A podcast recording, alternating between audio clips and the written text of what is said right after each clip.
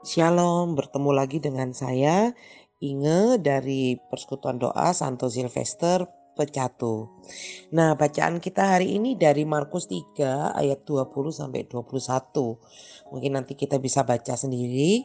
Nah, di sini saya ingin uh, ini bagus banget ya. Jadi tentang Yesus itu dianggap tidak waras pada bacaan ini. Nah, kalau saya lihat, saya tuh suka melihat kamus besar bahasa Indonesia. Sebenarnya waras itu menurut kamus besar bahasa Indonesia itu apa? Nah, eh, setelah saya melihat waras itu sehat atau sembuh eh, secara jasmani ya, atau rohani, mental dan ingatan. Nah, bukan berarti Yesus itu gila, enggak.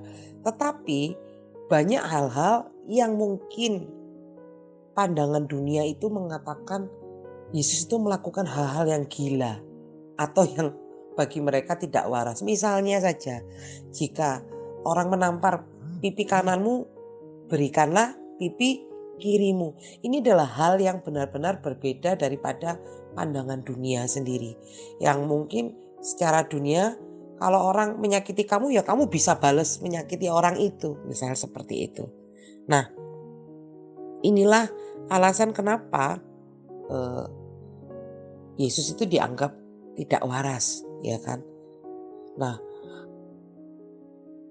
pernahkah dalam kehidupan kita orang lain juga menganggap kita itu tidak waras? Misalnya bukan berarti kita gila, enggak, tetapi uh, orang ngelihat bagaimana kita hidup, bagaimana kita uh, berperilaku, bagaimana dengan pandangan kita tentang kita menjalani kehidupan dan mungkin kadang-kadang secara dunia orang itu menganggap kita itu mungkin aneh, menganggap kita itu orang ini nggak waras beneran deh, kayak gitu.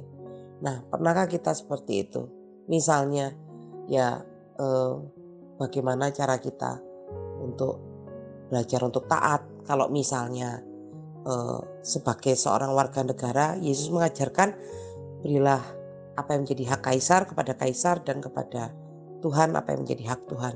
Nah, di saat kita uh, ingin jujur, taat membayar pajak misalnya, atau ingin jujur di dalam uh, pekerjaan kita, bisnis kita, ya mungkin secara pandangan dunia itu merupakan hal yang loh kalau bisnis itu berbeda, tidak bisa disamakan dengan kehidupan rohani. Tetapi tantangan kita sebagai seorang anak-anak Tuhan, bagaimana kita itu uh, belajar untuk mengaplikasikan apa yang Tuhan Yesus ajarkan dalam kehidupan kita yang mungkin secara pandangan dunia itu hal yang tidak waras.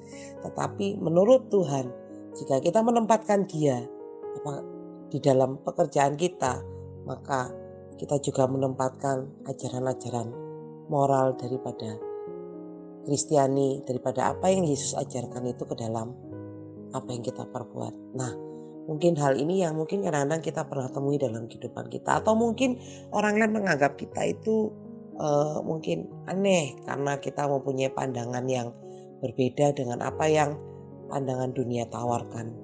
Nah, oleh karena itu, apakah saat ini kita berani menjawab tantangan itu sebagai seorang anak-anak Tuhan untuk kita mau berani tampil beda? Meskipun hal itu harus melawan arus dunia, tetapi kita berani tampil beda untuk mewartakan kasih Tuhan, mewartakan eh, begitu banyak ajaran yang Yesus ajarkan yang luar biasa di mana kita boleh menjadi senantiasa eh, taat setia dan juga berbeda dengan dunia karena kita semua adalah anak-anak terang yang dikasih oleh Dia. Oleh karena itu, Selamat menjalani hari ini.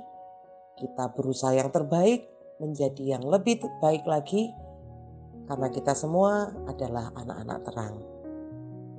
Terima kasih, Tuhan Yesus memberkati. Amin.